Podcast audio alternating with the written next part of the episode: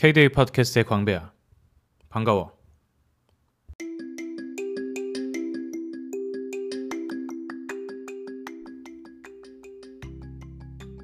지난 17번째 에피소드에서 우리가 음악을 듣는 방법에 대해서 조금 얘기를 시작했지. 어, 그 에피소드에서는 내가 최근에 한 개인적인 경험과 그리고 어렸을 때부터 지금까지 내가 어떻게 음악을 들어왔나 라는 경험을 중심으로 조금 얘기를 해봤어.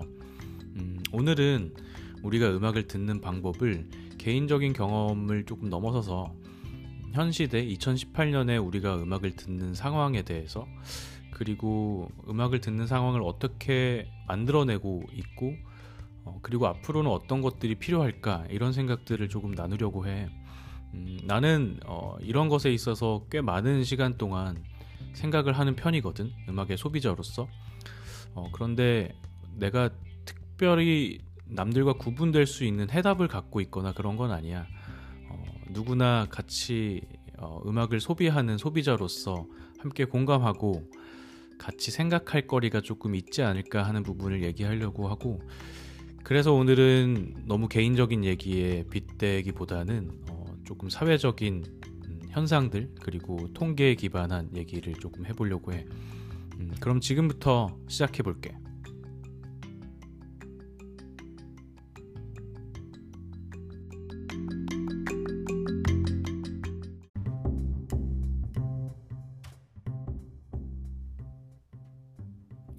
본격적으로 얘기를 들어가기에 앞서서 두 가지를 나는 강조하고 싶어.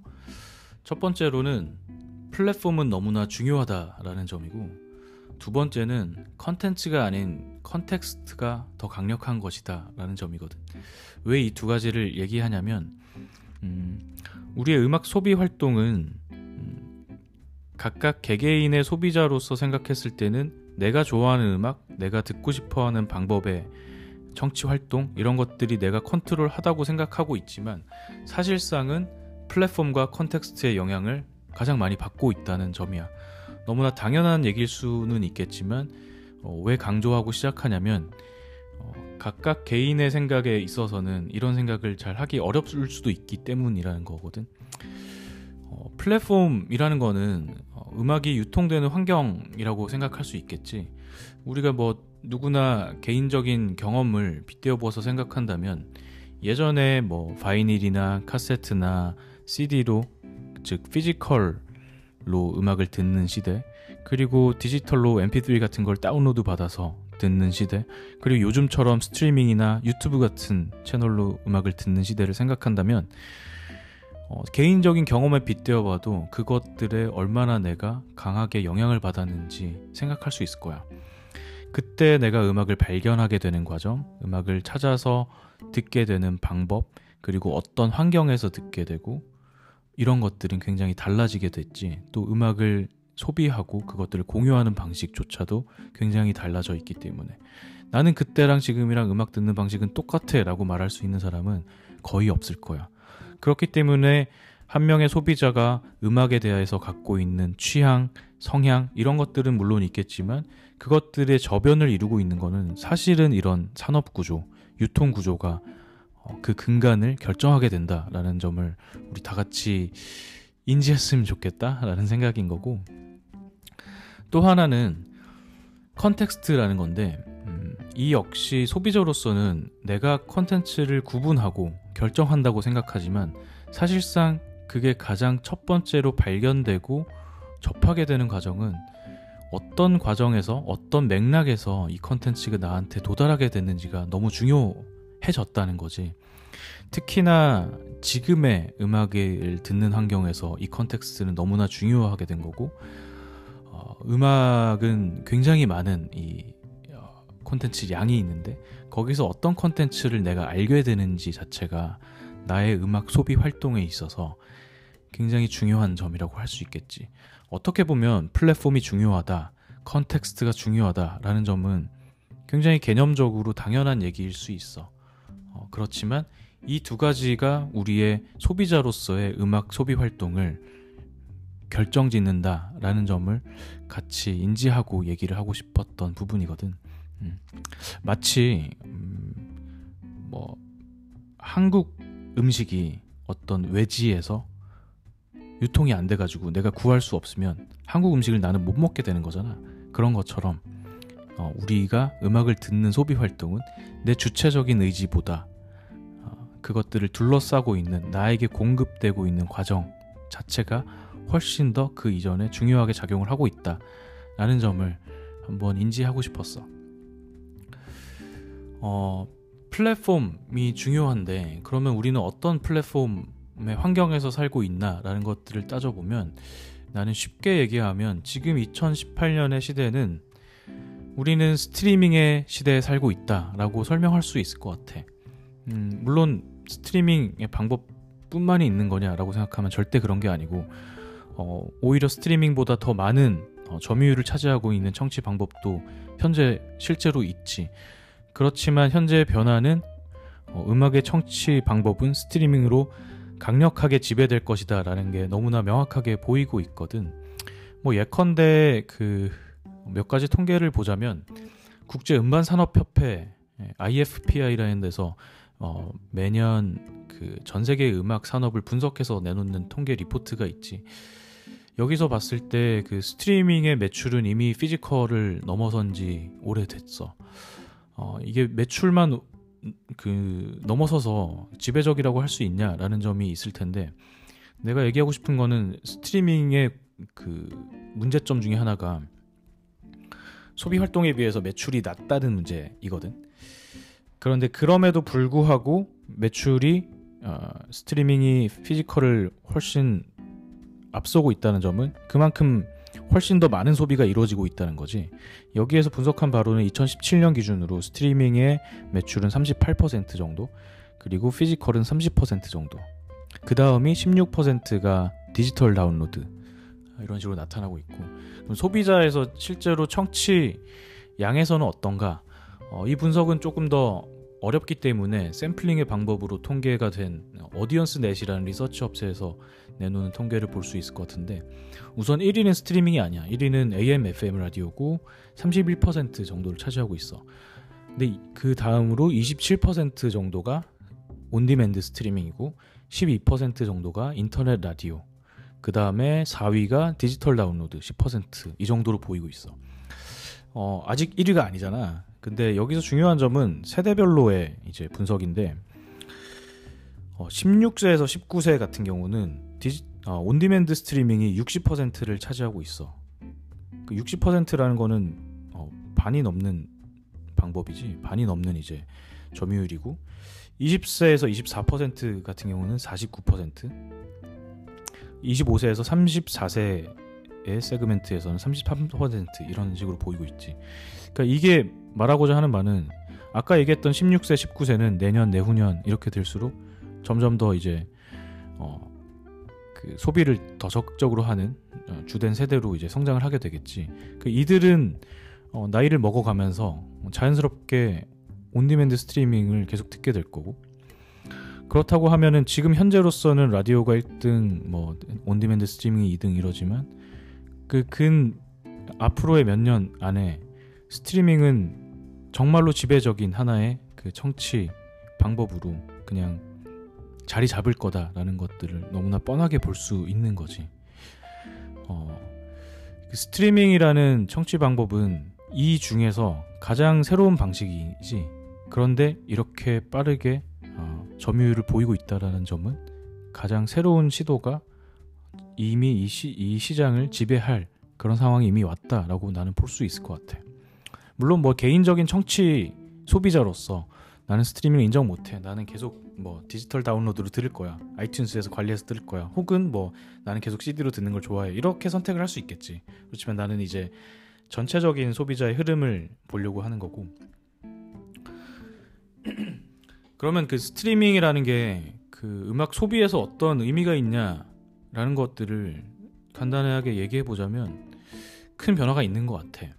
음, 간단하게 얘기해서는 거의 모든 음악을 언제든 내가 골라서 들을 수 있는 시대가 됐다는 거야.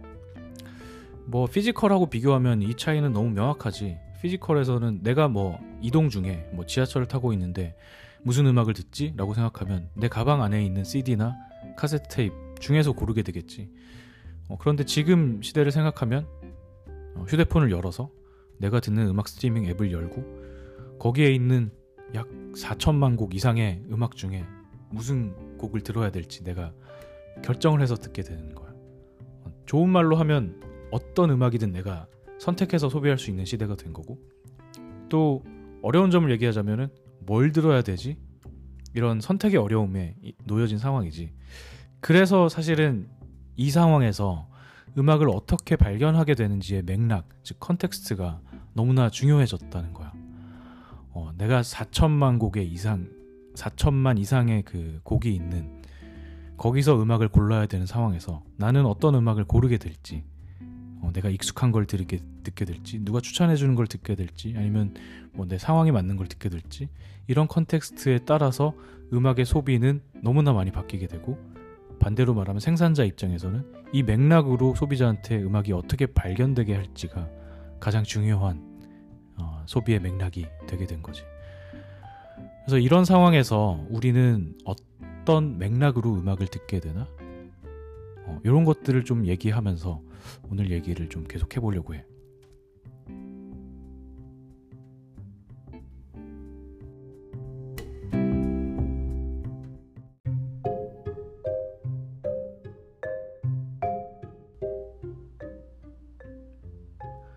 음악을 듣는 청취 활동에서 음악의 맥락, 음악을 듣게 하는 맥락이 그렇게 중요한 거라면 그러면 그 맥락을 구성하는 것들은 어떤 것들이 있지라는 생각을 자연스럽게 하게 되더라고. 그런데 이런 것들을 어디에서 정확하게 어, 규정하고 구분 짓고 정의해 놓는 것은 찾지를 못해서 내가 정의를 해왔어. 그래서 내가 정의한 음악을 듣게 하는 맥락을 조금 얘기해 보고 싶은데 첫 번째로는 음악적 맥락이 있는 것 같아. 음악적 맥락이라고 하면 음악이 음악 안에서 갖고 있는 속성에 의해서 어, 청취를 규정짓는 그런 맥락이겠지. 두 번째로는 비음악적인 맥락이 있는 것 같아. 음악 속성에 있는 게 아니라 그 외부적인 환경과 상황에 따른 음악을 듣게 하는 요인들. 그리고 세 번째로는 사회적인 맥락이 있는 것 같아. 이 사회적인 맥락 역시 비음악적 맥락이라고 설명을 할 수는 있겠지만 어, 어떤 상황이라기보다는 인간 그러니까 음악을 듣는 사람 그런 인간이라는 관점에서 사람은 관계를 갖게 되고 그 관계에서 발생하는 음악을 듣게 하는 상황이 있는 것 같아. 그래서 하나씩 좀 얘기를 해보자면 음악적 맥락이라는 거는 음, 예컨대 장르 그리고 음악이 나온 시대 혹은 아티스트, 레이블, 음악을 만든 프로듀서, 연주자 음악이 갖고 있는 음, 다양한 속성들, 뭐 빠르기나 악기들, 뭐 이런 것들이지. 그래서 음악 자체가 갖고 있는 음악 내부의 속성을 통해서 음악을 어, 결정하게, 음악을 청취를 결정하게 되는 그런 맥락을 얘기하는 거야. 뭐 이런 맥락으로 음악을 듣는 건 너무나 어, 일반적인 음, 청취 행위지. 예컨대 음악을 듣는 사람한테 어떤 음악을 좋아하세요? 라고 물어봤을 때 대부분이 일단 장르를 먼저 떠올리지 않을까? 나는 뭐 락큰롤을 좋아해요. 나는 뭐 얼터너티브를 좋아해요. 나는 랩을 좋아해요. 이런 얘기가 가장 먼저 나오듯이. 그래서 장르라는 거는 음악을 듣게 하는 맥락 중에 가장 큰 것 중에 하나인 것 같아. 어, 또는 거기에서 약간 더 깊이 있게 들어갔을 때 음악적으로 어떤 특정한 시대에 나오는 음악을 들을 수도 있는 거고 혹은 내가 좋아하는 아티스트 단위로 음악을 들을 수도 있는 거고 거기서 조금 더 들어가자면 어떤 프로듀서가 만든 음악을 나는 좋아해서 골라서 들을 수도 있는 거고 혹은 어떤 레이블에서 나온 음악을 좋아해서 들을 수도 있는 거지.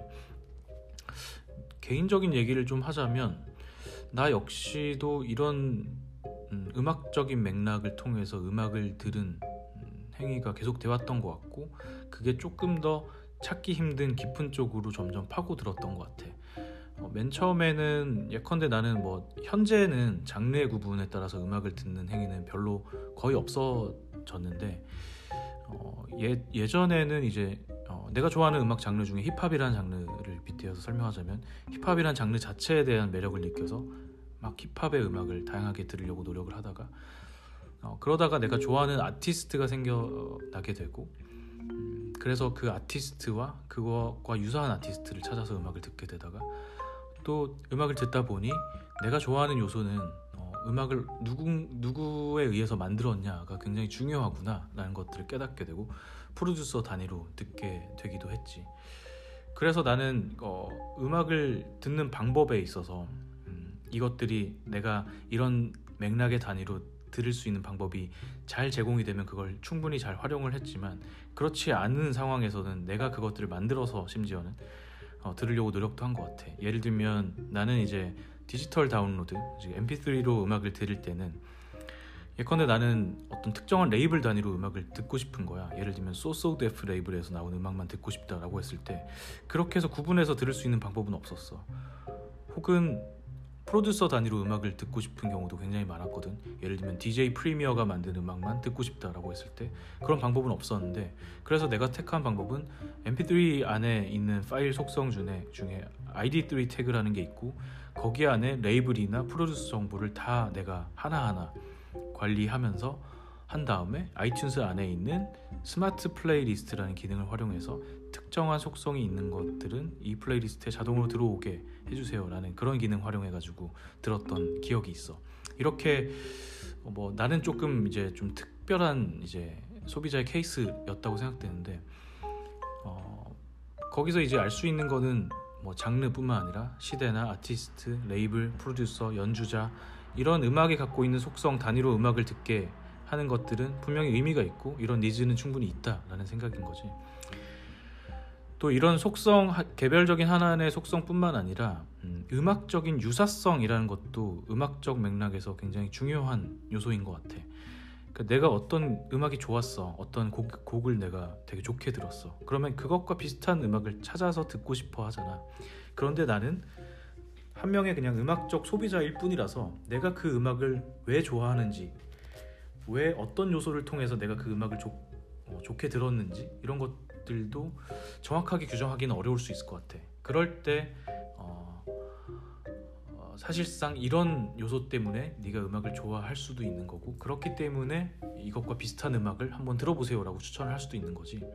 그래서 그 음악이 갖고 있는 속성을 가지고 다른 음악을 듣게 되는 것도 있는 것 같아. 예컨대 뭐 대표적인 게 음악의 빠르기가 되게 되겠지. 예컨대 빠른 음악이라는 것도 음악적인 속성으로서 굉장히 중요한 음악적 맥락이 될 테고 혹은 조금 더 디테일하게 들어가면 뭐 4분의 4박자, 뭐 4분의 3박자로 이루어진 음악 뭐 이런 게 있을 수도 있고 아니면 뭐 스윙이 강한 음악 이런 게 될 수도 있고 아니면 어, 비트 부분에 강조가 된 음악 이런 게 될 수도 있고 더 디테일하게 가면 뭐 전주 부분에 여성 솔로 보컬이 들어간 음악. 뭐 이런 식으로 따져볼 수도 있겠지. 그래서 이런 음악적 유사성을 바탕으로 대표적으로 어, 맥락을 제공한 플레이어는 인터넷 라디오 특히 Pandora 같은 사례에서 볼 수 있는 음악 유사성을 바탕으로 음악을 추천해주는 인터넷 라디오들이 있을 것 같아.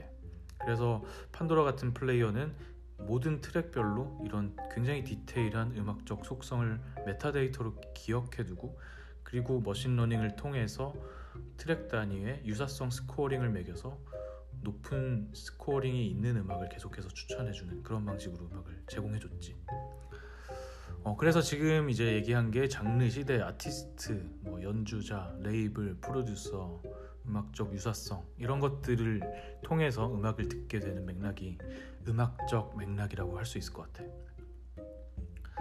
두 번째로 비음악적 맥락이라면 음, 대표적으로 무드라는 게 있을 거고 혹은 특정한 상황 또는 다른 컨텐츠와의 어, 관련성 이런 것들이 있을 것 같아. 무드라고 하면 청취자의 어, 감정적인 상황이라고 볼 수 있겠지. 이 무드에 따라서 음악을 또 선택하는 게 많이 달라지잖아. 예컨대 나는 음, 전자음악 특히 전자음악으로 이루어진 댄스 댄스업을 하는 음악 이런 것도 굉장히 좋아하는데 슬픈 일이 있을 때 이런 음악을 듣고 싶진 않아. 어, 많은 사람들이 그렇겠지. 뭐 아닐 수도 있겠지만 그런 것처럼 내 감정이 어떻냐에 따라서 음악을 선택하는 거는 굉장히 많이 바뀌잖아. 그래서 슬플 때 듣는 음악, 기쁠 때 듣는 음악, 신날 때 듣는 음악, 집중할 때 듣는 음악 이런 것들이 많이 달라지게 되겠지. 그래서 청취자의 무드라는 것도 굉장히 중요한 음악적 맥락일 테고, 아니 그 청취의 맥락일 테고, 상황이라는 거는 내가 어떤 행위를 하고 있냐라는 것이 음악의 선택을 결정짓는 요소로 어, 활용될 때일 텐데 예컨대 우리가 막 노동요라고 하면서 일할 때 듣는 음악도 있고 혹은 출퇴근길에 듣는 음악도 있고 운동할 때 듣는 음악도 있고 아니면 자기 전에 듣는 음악도 있고 그렇지. 이런 것처럼 음악 외에 특히 음악은 내가 들으면서 다른 행위를 할 수 있는 매체이기 때문에 음악 외에 어떤 상황에 처해 있나 어떤 행위를 하고 있냐에 따라서 음악을 결정짓는 그런 게 상황적 맥락인 것 같아. 또 하나는 다른 컨텐츠의 연관성일 텐데 음, 어떤 영화에서 나온 음악이 좋더라, 어떤 드라마에서 나온 음악이 좋더라, 뭐 유튜브에서 영상을 봤는데 그 배경 음악이 너무 좋던데 이런 식으로 어, 음악적인 속성은 아니지만 내가 다른 컨텐츠를 통해서 음악을 접하게 되는 경우, 그래서 음악을 선택하게 되는 이런 상황도 있겠지. 그래서 이런 것들이 무드나 상황, 콘텐츠 어, 이런 요소들이 비음악적 맥락이지 않을까 이렇게 생각해.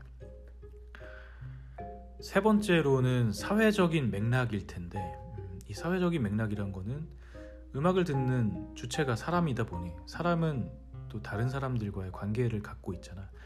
그래서 이 관계에서 생기는 맥락이 될 텐데 대표적으로 가장 강력한 맥락이 차트인 것 같아. 차트가 왜 사회적인 맥락이냐면 얼마나 많은 사람들이 듣고 있냐라는 것들을 따져서 그것을 따라가는 거잖아. 그러니까 나는 어떤 사회에 속해 있고 이 사회에 다수가 듣는 음악을 나도 따라서 듣게 되는 행위. 이거는 사회적 활동이라고 볼 수 있겠지. 그래서 차트라는 거는 가장 강력한 음악 소비의 사회적 맥락인 것 같아. 그리고 어, 음악적 맥락, 비음악적 맥락과 함께 너무나도 중요한 음악을 소비하게 되는 방식 그리고 음악의 유통 구조에 있어도 정말 강력하게 영향을 미치는 맥락이라고 생각이 들고 또 하나는 그 사회적 맥락으로서 또 하나는 어, 내가 아는 사람이 추천해주거나 좋아하는 음악 같은 게 될 수도 있겠지. 예컨대 뭐 조금 약간 아재 같은 얘기일 수도 있지만 누군가의 싸이월드 미니 홈 페이지에 들어갔더니 아 너무 아재 같다. 뭐 그런 게 될 수 있겠지. 누, 누가 어, 내가 좋아하는 사람이 있는데 좋아하는 사람이 어, 즐겨 듣는 음악. 나도 궁금해지고 그 음악을 따라 듣게 되고 찾게 되고 이런 경우도 있겠지. 혹은 직접적으로 내가 이 음악 좋아 한번 들어봐 라고 했을 때 또 지인이 듣게 되는 그런 추천이 있을 수도 있을 테고. 혹은 이 지인이라는 거를 소셜미디어라는 채널에서 생각해 본다면 내 타임라인에서 누군가 추천하는 음악이 될 수도 있는 거겠지 그래서 어, 이렇게 어, 지인을 통한 음악을 선택하게 되는 과정이 있을 수 있을 것 같고 또 하나는 뭐 내 지인이 아니더라도 영향력 있는 인물의 어떤 음악의 추천이나 어, 어떤 활동들을 통해서 영향을 받아서 음악을 어, 듣게 되는 경향도 있는 것 같아. 뭐 누군가 이 음악을 좋다고 하더라. 그래서 듣는다. 이런 경우도 있을 거고. 아니면 음악적인 테이스트가 굉장히 내가 좋다고 생각하는 어떤 한 사람이 좋아하는 음악을 내가 따라 들을 수도 있을 거고. 혹은 좋아하지 않더라도 이런 뭐 어떤 특정한 이유에 의해서 추천에 의해서 내가 들을 수도 있을 것 같고. 어, 그래서 지금 얘기한 음, 악을 듣게 하는 맥락은 음, 크게 음악적 맥락, 비음악적 맥락, 사회적 맥락 이렇게 세 가지로 나눠봤어. 굳이 이걸 나누는 게 의미가 있냐라고 생각할 수도 있고 그리고 이 구분 자체가 조금 너무 딱딱하고 음, 진부하다 이렇게 느낄 수도 있겠지만 나는 음, 특히 음악 콘텐츠에 관심이 있다거나 음악이 유통되는 과정에 관심이 있다거나 하는 사람이라면 한 번쯤 이런 구조로 생각해 볼 만한 필요가 있지 않을까 이런 생각도 하고 있어. 이렇게 구조를 놓고 보면 우리가 지금 음악이 소비되는 과정은 우리 시장에서 어떤 맥락이 강조되어 있고 어떤 맥락은 비교적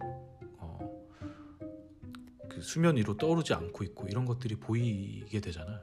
나는 음악을 듣게 하는 맥락이라는 건 소비자로서 특히 이 모든 맥락이 음악을 더 풍부하게 듣게 그 소비를 더 즐겁게 하도록 하는 요소라고 생각이 들거든.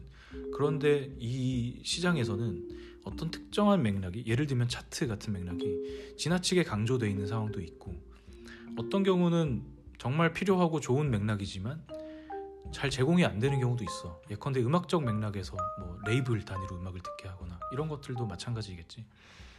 혹은 어떤 연관된 콘텐츠에 따라서 음악을 듣게 하거나 이런 것도 굉장히 약한 것 같아.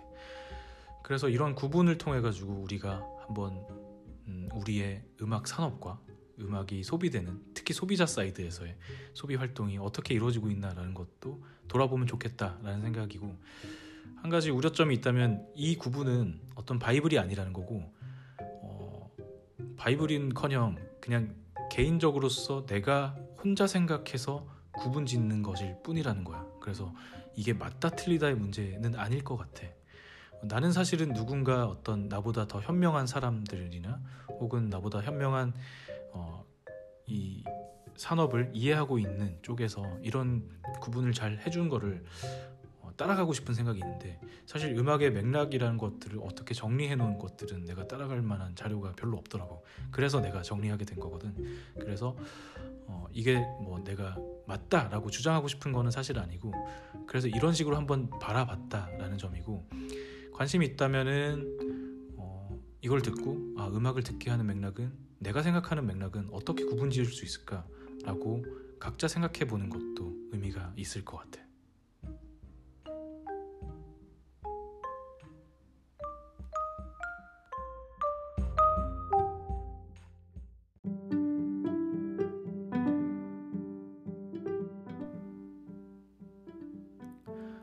음악을 소비하게끔 하는 맥락, 즉 context는 어떤 것들로 이루어져 있나에 대한 얘기를 좀 했는데 그렇다면 현재 시대의 가장 중요한 음악 플랫폼이라고 할 수 있는 스트리밍 플레이어들은 이런 음악적 맥락을 아, 음악을 소비하게끔 하는 맥락을 어떻게 제공하고 있나라는 것들을 돌아보는 것도 좀 의미 있는 일인 것 같아.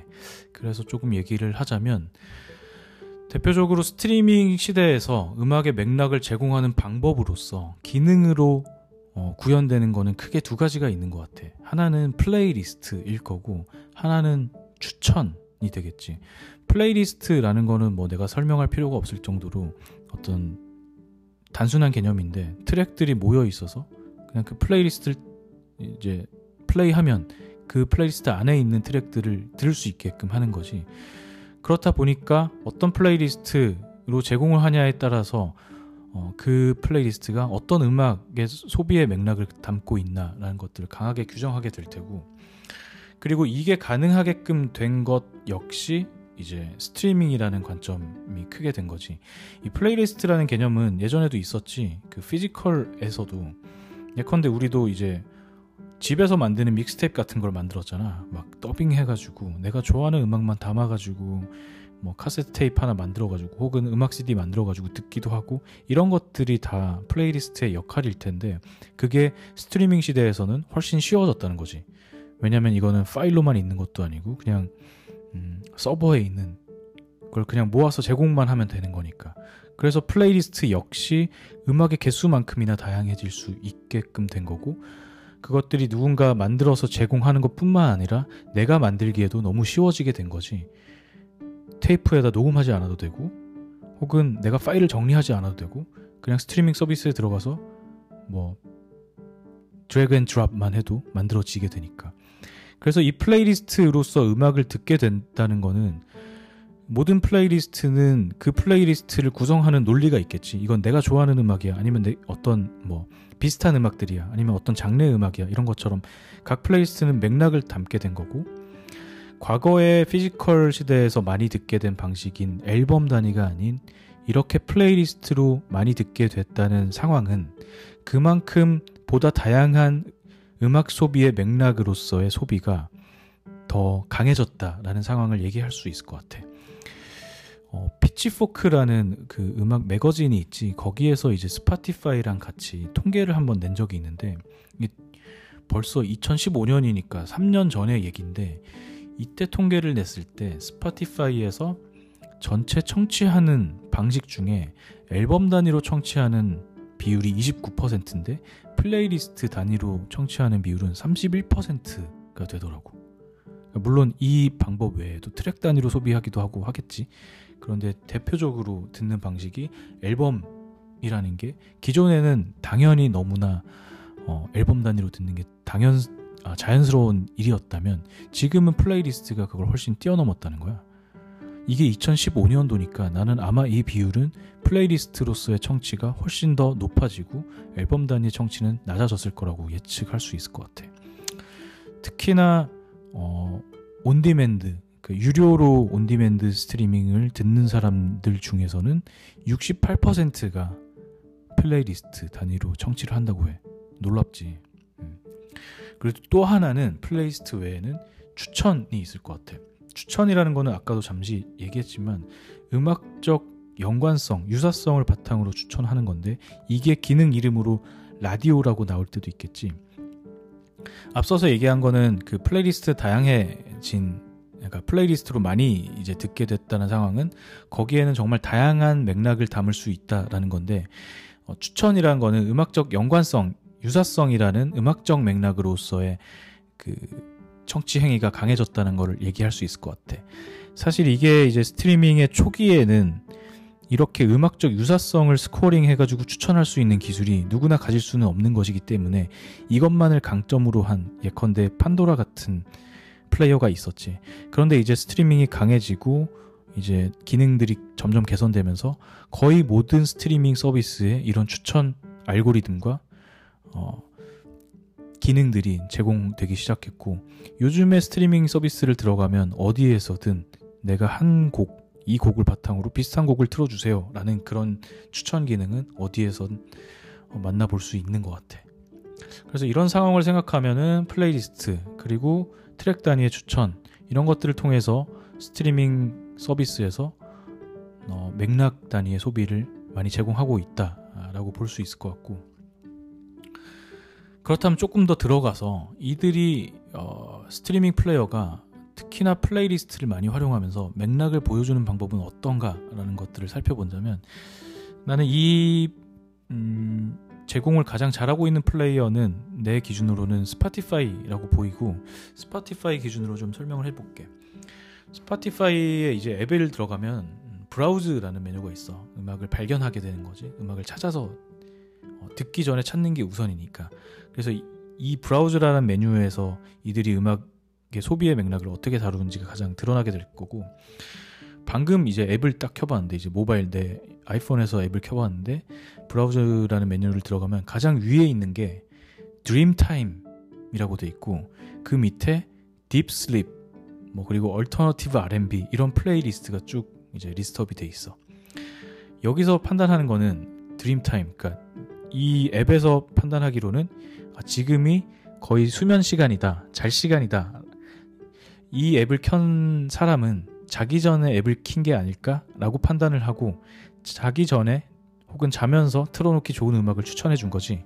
이거는 결국에 아까 내가 사, 얘기했던 비음악적 맥락 중에 상황의 맥락에 강하게 어필을 한 것 같아. 그리고 그렇게 메인으로 상황 맥락을 하나 추천하고 그 밑에는 소 메뉴가 있는데 이거는 항상 뜨는 메뉴이지. 그 메뉴는 차트, 그리고 신보, 그리고 비디오, 팟캐스트, 그 다음에 이제 Discover라는 메뉴도 있고, 그 다음에 콘서트라는 메뉴가 있어. 차트가 그 상황 맥락 다음으로 가장 위에 있지. 그만큼 굉장히 중요한 어떤 사람이 많이 듣나. 굳이 내가 아까 설명한 boundary에서 어, 얘기를 하자면 사회적인 맥락이라고 볼 수 있겠지. 사회적인 맥락 을 하나 보여주고 그 다음에 신보가 무엇이 있나라는 것들을 보여주는 방식으로 돼 있어. 어 그리고 그 밑으로 내려보면 큰 섹션을 차지하는 게 Genre and Mood라고 돼 있고 그 밑에 큰 그 썸네일로 이런 식으로 돼 있어. 팝, 힙합, 무드, Workout, Decade 뭐 이런 식으로 이제 나열이 돼 있거든. 뭐 팝, 힙합 이런 것들은 장르적인 추천이라고 볼 수 있겠지. 그 다음에 무드라는 게 들어가 있고 무드라는 걸 열어보면 그 안에 굉장히 다양한 그 감정 단위로 만들어진 플레이리스트가 있어. 그 다음에 있는 게 Workout이라는 건데 Workout이라는 거는 운동할 때 듣는 음악을 모아놨다는 거지. 그러니까 이거 역시 사람들이 음악을 운동할 때 음악을 많이 듣는다더라. 이런 거 어, 이런 상황이 중요하게 생각이 된 거고 비음악적인 상황적인 맥락으로 추천을 하려고 했던 것 같아. 그 다음에 있는 게 이제 Decade라는 이제 폴더인데 Decade라는 거는 뭐 80년대 음악, 90년대 음악, 2000년대 음악 뭐 이런 식으로 보여주는 거지. 그러니까 이거는 음악적인 맥락 중에 시대에라는 맥락을 잘 보여주려고 한 거겠지. 이렇게 되게 다양한 맥락을 플레이리스트 단위 그리고 플레이리스트를 감싸고 있는 또 어떤 폴더의 단위 이런 식으로 제공을 하고 있고 이게 추천되는 어떤 순서 같은 것들은 어떤 빈도에 의한 결정들이 많겠지. 예컨대 이 Browse 메뉴에서 가장 중요한 거는 첫 번째로 중요하게 생각한 거는 아, 이 사람이 지금 어떤 상황에 놓여져 있냐 그거에 따라서 음악을 듣, 어, 결정하게 되는 게 가장 확률이 높다더라 라는 판단하에 드림타임이라는 이 시간대에 맞는 추천을 맨 위에 한 거고 그 다음에는 그 다음으로 사람들이 가장 빈번하게 찾아보는 것들을 나열한 다음에 그 이후에는 장르, 무드 혹은 상황에 따라서 빈도에 따라서 이렇게 나열을 한 것 같아요. 어, 플레이리스트 단위로 보면 굉장히 또 다양한 플레이리스트들이 있는데 어, 여기에서는 어, 얼마나 아까 얘기했던 맥락을 플레이리스트로 잘 다루고 있나라는 점이 중요할 것 같고 어, 그렇기 때문에 플레이리스트 역시 선택을 할 수 있는 것이기 때문에 다양한 음악적 맥락, 비음악적 맥락, 사회적 맥락의 플레이리스트를 만들어 놓는 것 자체가 굉장히 중요한 것 같아. 그런 관점에서 Spotify나 Apple Music은 꽤 잘 운영을 하고 있지 않은가라는 생각이 들고 예컨대 이런 거야. 어, 아까 내가 얘기했듯이 내가 iTunes로 음악을 들을 때는 프로듀서 단위로나 레이블 단위로 음악을 듣기가 굉장히 어려웠어. 그런데 Spotify나 Apple Music을 듣기 시작한 다음에서부터는 그렇게 하는 게 굉장히 쉬워졌거든. 어, 예컨대 Spotify에서는 음, 내가 아까 얘기했던 뭐 어떤 프로듀서가 만든 음악 예컨대 내가 지금 화면에서 보이는 것 중에 하나가 나는 Metro Boomin이라는 프로듀서가 있는데 그 사람들이 그 사람이 만든 비트만 따로 듣고 싶었거든. 이 사람의 비트가 너무 좋아서. 그래서 Spotify에 들어가서 Metro Boomin이라고 검색을 해보면 이 사람은 심지어 아티스트가 아니라 프로듀서이기 때문에 드러나기 굉장히 어렵지 기존의 플레이어를 생각하면 그런데 내가 Spotify에 들어가서 Metro Boomin이라고 검색해 보면 This is Metro Boomin이라는 플레이리스트가 이미 만들어져 있고 Metro Boomin이라는 프로듀서가 만든 곡들만 쭉 모아서 나온 만들어 놓은 플레이리스트가 존재한다는 거야. 그래서 과거에는 이렇게 음악적인 세부적인 맥락으로 음악을 듣는 게 어려워졌 어려웠었는데 스트리밍 시대가 되고 어, 이런 어떤 플랫폼적인 장점 하에 어, 더 보다 디테일한 음악 소비의 맥락을 playlist로 제공을 하고 있다는 거지. 이런 것들은 지금 뭐 프로듀서의 예뿐만 아니라 굉장히 디테일해지고 있어. 예컨대 이런 경우가 있겠지. 나는 Jay-Z를 좋아해. Jay-Z라는 래퍼가 좋아 래퍼를 좋아하는데 Jay-Z의 앨범으로 음악을 듣는 건 너무 많이 들어서 지겨워. 근데 Jay-Z가 자기 음반만 만드는 것뿐만 아니라 다른 가수의 featuring으로 들어간 것도 좋은 노래들이 되게 많은데 하나하나 찾아 듣기 어렵잖아. 그렇다면 그걸 누군가 모아놨으면 좋을 테고. 근데 그런 playlist가 있어 실제로. 뭐 Jay-Z가 featuring만 한 음악들만 모아놓은 플레이리스트 이런 식으로 콘텐츠를 운영하고 있다는 거야.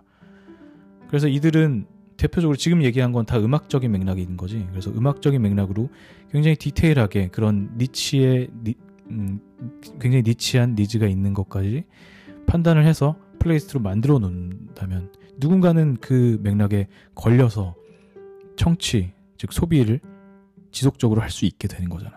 그런 상황이 된 거고 또 뭐 지금 얘기한 음악적 맥락뿐만 아니라 무드나 상황에 대해서도 굉장히 다양해지고 있어.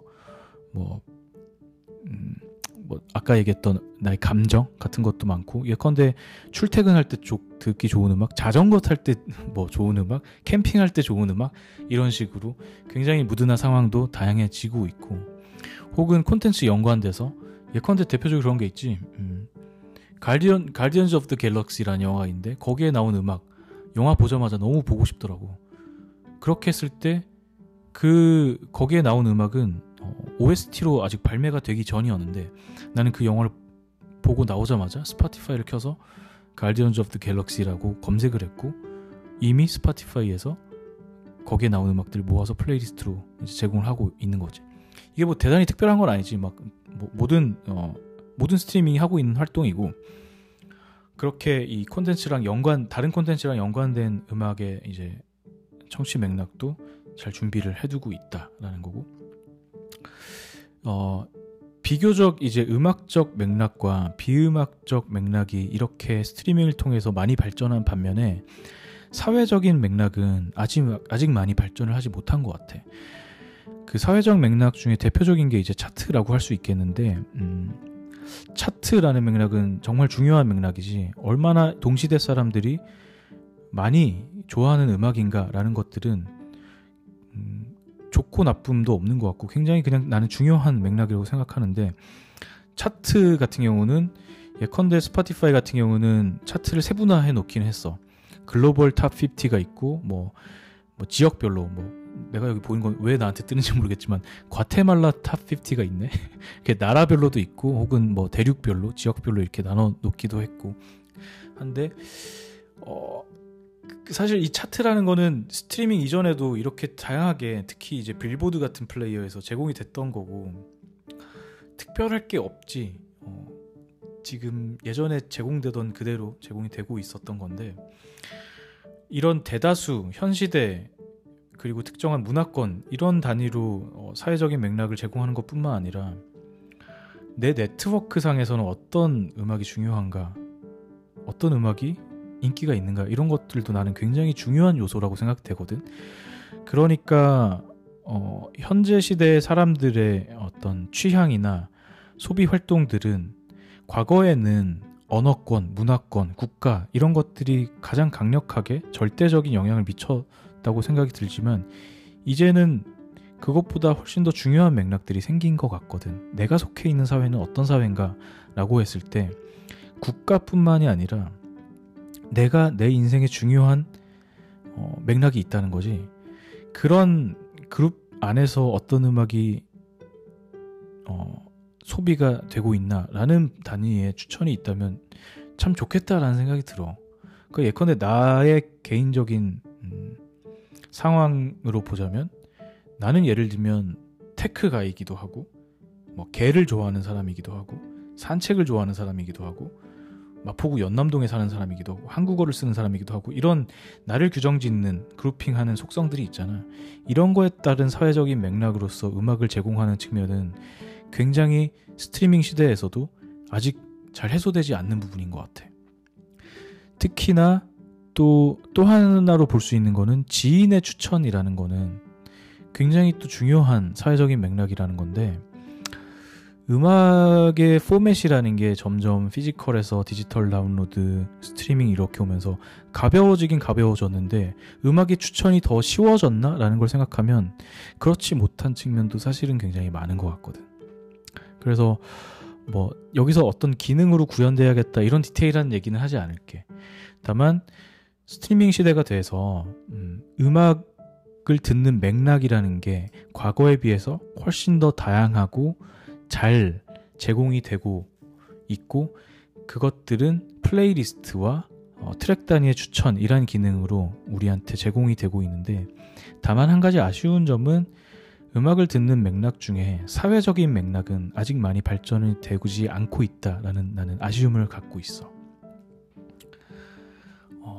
그래서 지금까지 내가 어, 그 요즘의 스트리밍 플레이어들이 음악적인 음악의 소비의 맥락을 어떻게 다루고 있나 얘기를 했었던 거고 하나 곁들여서 잠깐 얘기를 하자면 음, 나는 한국 사람이고 한국에서 또 음악이 유통되고 소비되는 거는 너무나 또 내가 관심이 있고 지켜봐야 될 부분일 것 같은데 어, 조금의 아쉬움이 있지. 어, 특히나 한국의 스트리밍 플레이어들이 어, 음악 소비의 맥락을 어떻게 다루고 있냐라는 측면에서는 어, 고질적인 좀 아쉬움이 있는 것 같아. 대표적인 예로는 음, 한국의 음악 소비에는 차트에 너무 많이 어, 의존하고 있다는 점이 대표적으로 아쉬운 것 같아. 아까도 얘기했듯이 나는 차트라는 맥락을 절대 싫어하지도 않고 좋은 것, 나쁜 것으로 판단하지도 않고 있어. 오히려 굉장히 중요한 맥락이라고 판단하고 있는데 문제는 사람들이 차트로만 음악을 듣게 된다는 거지. 어, 사실 차트 말고도 다른 재미있게 음악을 소비할 수 있는 방법들이 굉장히 많은데 그게 음, 닭이냐 달걀이냐의 문제로 또 이제 논란이 될 수는 있을 것 같아. 야 사람들이 차트만 중요하게 생각하니까 스트리밍 서비스가 차트만 계속 중요하게 내보내는 거지 라고 판단할 수도 있는 거고 혹은 아니야 사람들이 더 다양한 맥락으로 음악을 추천해주면 그걸로 많이 들을 텐데 스트리밍 서비스 같은 이제 제공 측면에서 제공자의 측면에서 차트만 너무 강력하게 하다 보니까 사람들이 계속 차트에 더 의존적으로 음악을 듣게 되는 거야. 라는 쪽으로도 바라볼 수 있겠지.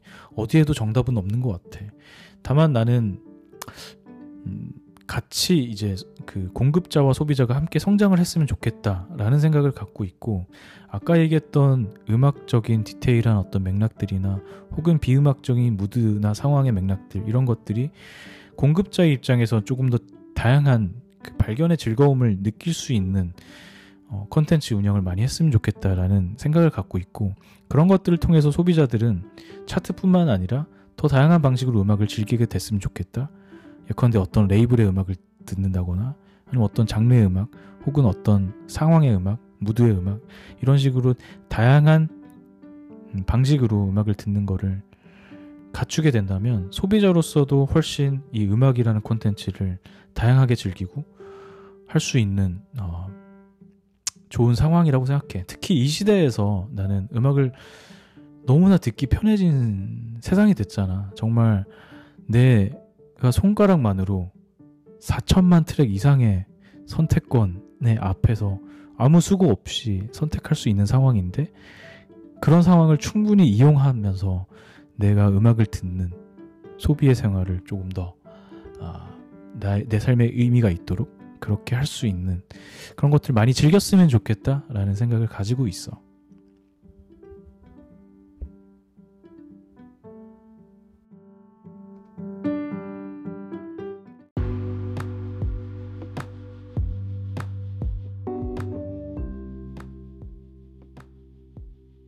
오늘 K-데이 에피소드에서 내가 좋아하고 관심이 많은 주제에 대해서 얘기하다 보니 역시나 어, 좀 길어지고 있는 것 같아. 어, 플랫폼이 너무나 중요하고 컨텐츠보다 context가 강력하게 영향을 미친 음악의 소비 활동에 있어서 streaming이라는 지배적인 플레이어가 어, 등장을 하게 됐고 여기에서 음악을 소비하게끔 하는 맥락을 어떻게 다루고 있고 어떤 점은 부족했나라는 점을 좀 얘기했어. 음, 사실 할 얘기는 더 있는데 하고 싶은 얘기는 더 있는데 한 에피소드가 너무 길어지면 안 될 것 같아서 음, 애초에 계획과는 반, 어, 다르게 세 번째 에피소드를 또 만들어야 될 것 같네. 어, 이렇게 따져봤을 때 그렇다면 우리의 현재 시점에서 앞으로 어떤 플랫폼이 필요하게 될까? 소비자 side에서 그리고 생산자 side에서도 그리고 어떤 기능들이 있어야 되고 어떻게 발전할 수 있게 될까 이런 조금은 어려운 얘기를 내 개인적인 관점에서 좀 풀어내려고 하거든. 그래서 그런 얘기는 다음 에피소드를 통해서 아마 바로 다음 에피소드는 아닐 수도 있고 조금 지나서 될 수도 있을 것 같아. 그래서 생각을 할 거를 아마도 다음 에피소드는 좀 더 어려운 얘기가 될 것 같아서 나도 생각을 조금 더 정리한 다음에 다시 찾아오도록 할게.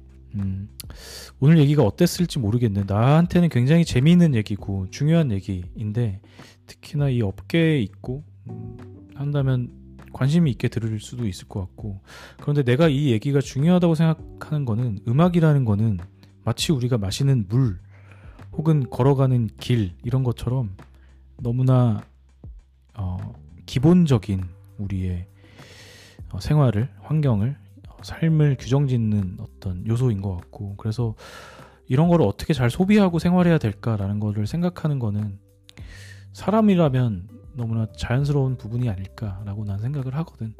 그래서 이렇게 우리가 소비하는 방식에 대해서도 많이 생각도 해보고 어떤 점이 잘 될 수 있을까라는 것도 논의해보고 하는 거는 굉장히 건강한 활동이 아닌가라고 생각이 들어. 어, 이 K대 에피소드를 듣는 사람들은 음, 어떤 방식으로 음악을 듣고 있을지 또 궁금해. 특히나 나는 어떤 맥락으로 음악을 듣고 있었지? 내가 좋아하는 음악의 소비 방법은 어떤 것이지? 라는 것들을 한번 생각해 보고 혹은 생각을 많이 안 했다면 아 이런 방식으로 내가 음악을 들을 수도 있겠구나 라는 것도 한번 생각해 보면 더할 나위 없이 나는 좋을 것 같아. 음, 그럼 오늘도 고마웠고 음, 다음에 또 만날게. 안녕.